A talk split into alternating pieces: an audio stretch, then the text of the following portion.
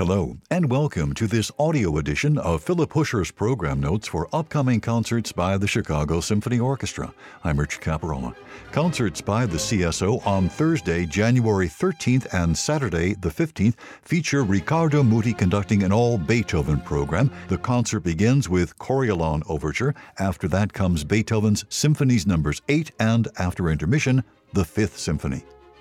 Here are program notes by Phillip Huscher on Beethoven's Eighth Symphony, a work lasting about 27 minutes. In a life characterized by difficulties with people, work, romance, and more, 1812 may well have been the most difficult year Beethoven ever had.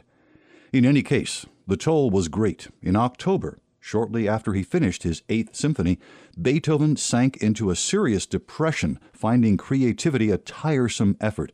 Over the next two years, he wrote only the two cello sonatas, Opus 102, and a handful of occasional pieces. The main problem of 1812 involved an unknown woman who has come to be known as the Immortal Beloved. Conjecture about her identity is one of the favorite games of Beethoven's scholarship. In his watershed Beethoven biography, Maynard Solomon suggests Amelie Brentano, who was certainly the most plausible. The evidence is slight, essentially little more than the astonishing letter Beethoven wrote on July 6th and 7th, which was discovered among his papers after his death. It's Beethoven's only letter to a woman that uses the informal German du, and in its impassioned, unsparing tone, it tells us much about the composer, if nothing at all about the woman in question. This wasn't the last time Beethoven would find misery and longing where he sought romance and domestic harmony, but it's the most painful case we have record of, and it certainly helped to convince him that he would remain alone and lonely for life. The diary he began in late 1812 finds him despondent at the failure of his relationships and more determined than ever in his single minded dedication to music. It also admits thoughts of suicide.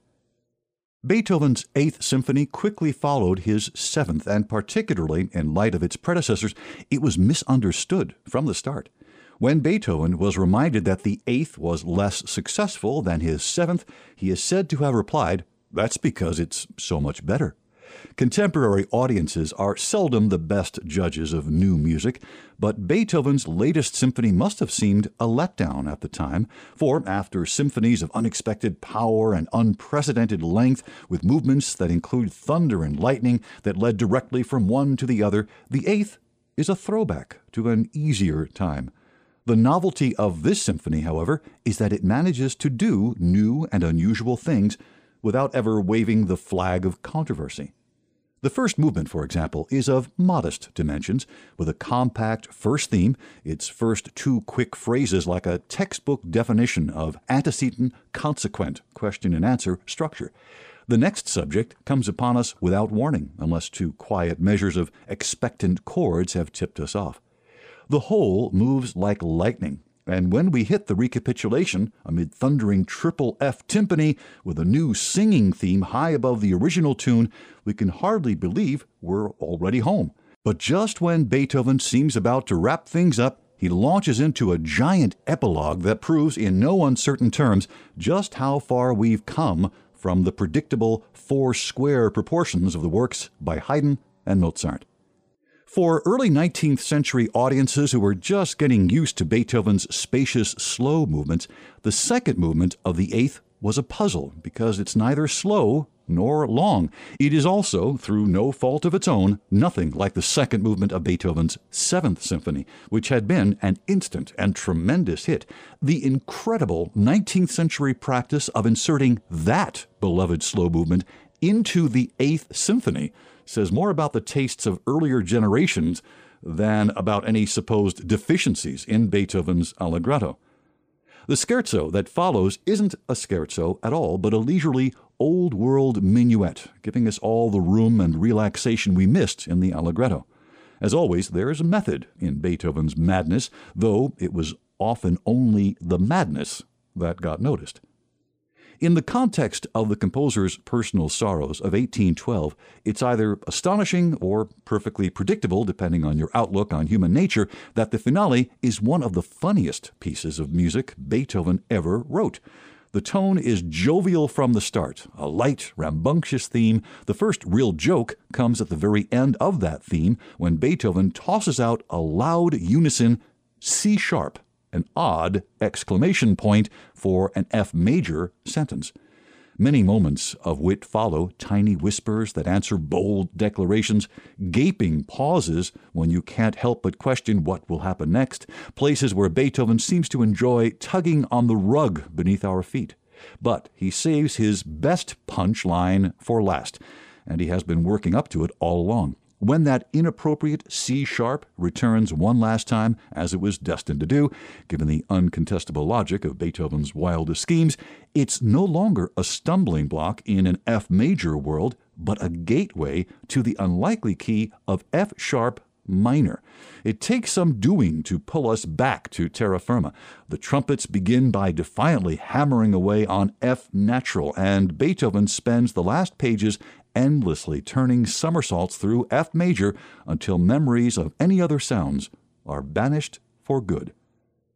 Program notes by Phillip Huscher on Beethoven's Eighth Symphony. And now on to Beethoven's Fifth, a work lasting about 36 minutes. This is the symphony that, along with an image of Beethoven agitated and disheveled, has come to represent greatness in music. Perhaps we are speaking only of the very opening seconds, just as we may remember vividly and accurately no more than the Mona Lisa's smile or the first ten words of Hamlet's soliloquy. It's hard to know how so few notes, so plainly strung together, could become so popular. There are certainly those who would argue that this isn't even Beethoven's greatest symphony, just as the Mona Lisa isn't Leonardo's finest painting. Beethoven himself preferred his Eroica to the Fifth Symphony. And yet, it's hardly famous beyond its merits because one can't easily think of another single composition that, in its expressive range and structural power, better represents what music is all about. Beethoven's Fifth Symphony has spoken forcefully and directly to many listeners, trained and untrained, over the years. We each listen and understand in our own way. We can probably find ourselves somewhere here among the characters of E.M. Forster's Howard's End. Whether you are like Mrs. Munt and tap surreptitiously when the tunes come, of course not so as to disturb the others, or like Helen, who can see heroes and shipwrecks in the music's flood, or like Margaret, who can only see the music, or like Tibby, who is profoundly versed in counterpoint and holds the full score open on his knee, or like their cousin Fräulein Mosbach, who remembers all the time that Beethoven is echt Deutsch, or like Fräulein Mosbach's young man, who can remember nothing but Fräulein Mosbach. In any case, the passion of your life becomes more vivid, and you are bound to admit that such a noise is cheap at two shillings. And that is why we still go to concerts, although two shillings will no longer buy Mrs. Munt a seat.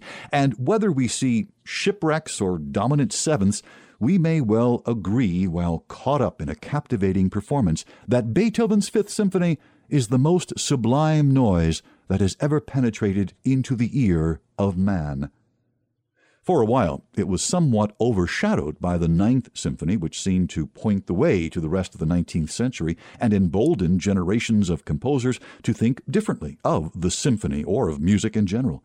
But the Fifth has never really lost its appeal.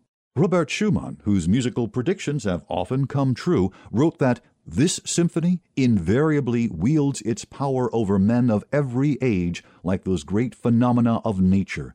This symphony, too, will be heard in future centuries, nay, as long as music and the world exist.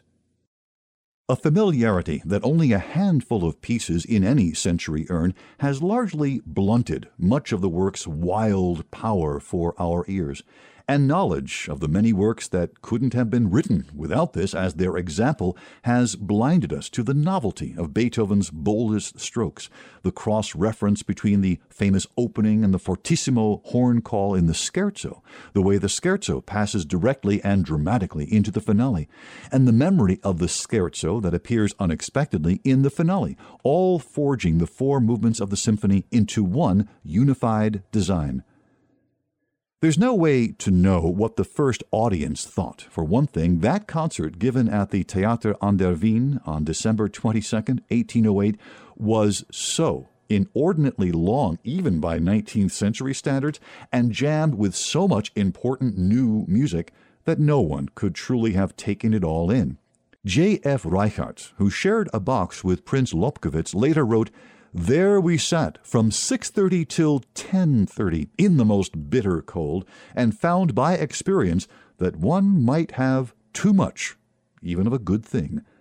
Reichardt and Lobkowitz stayed till the end, their patience frequently tried not by the music, to which these two brought more understanding than most, but by the performance, which was rough and unsympathetic.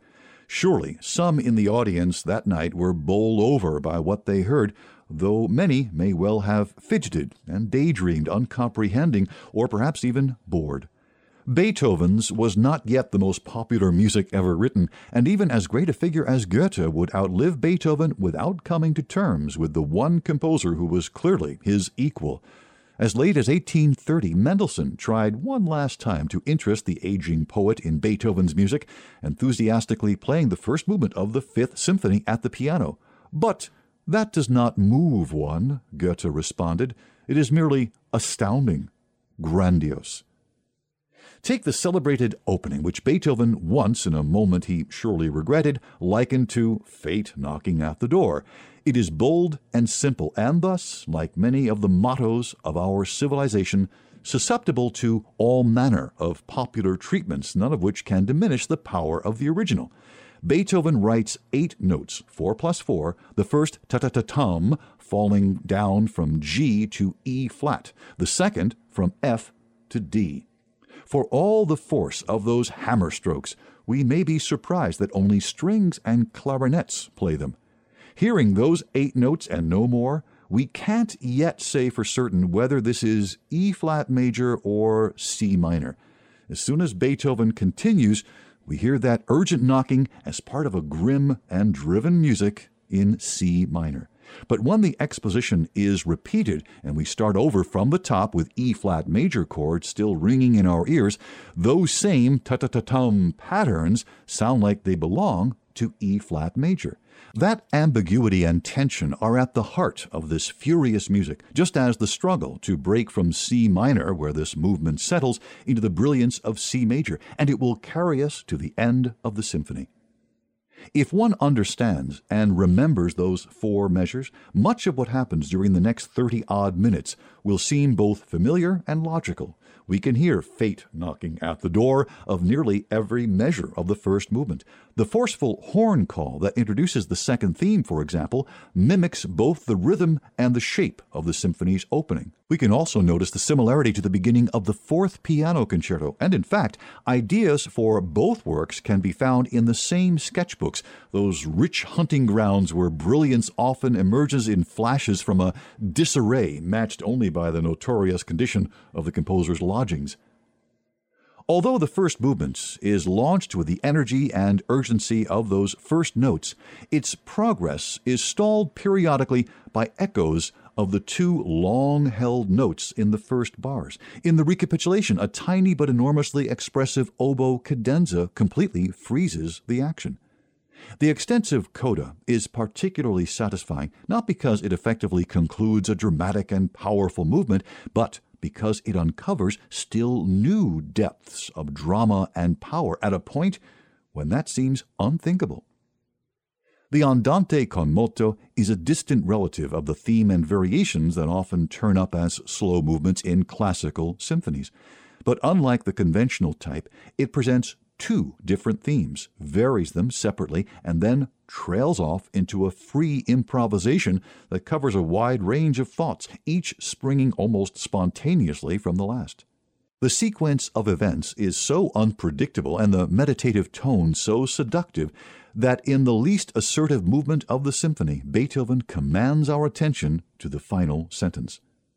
Beethoven was the first to notice his scherzo's resemblance to the opening of the finale of Mozart's great G minor symphony.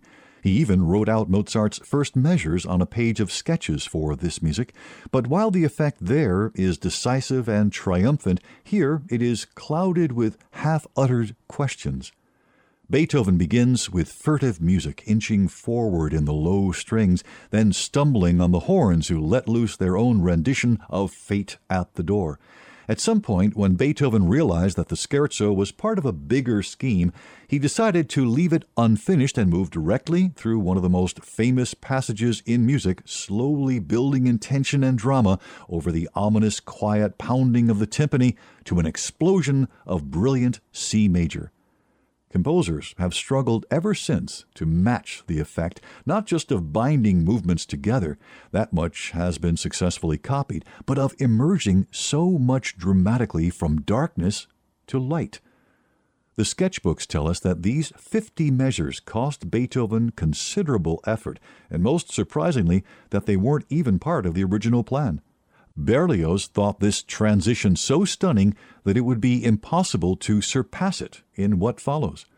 Beethoven, perfectly understanding the challenge and also that of sustaining the victory of C major once it has been achieved, adds trombones, used in symphonic music for the first time, the piccolo, and the contrabassoon to the first burst of C major and moves forward towards his final stroke of genius. That moment comes amidst general rejoicing when the ghost of the scherzo quietly appears, at once disrupting C major with unexpected memories of C minor and leaving everyone temporarily hushed and shaken. Beethoven quickly restores order and the music begins again as if nothing has happened. But Beethoven still finds it necessary to end with 54 measures of the purest C major to resolve any lingering doubts and to remind us of the conquest, not the struggle. Program notes by Phillip Huscher on Beethoven's Symphony Number no. 5. My name is Rich Capparela. Thanks for listening.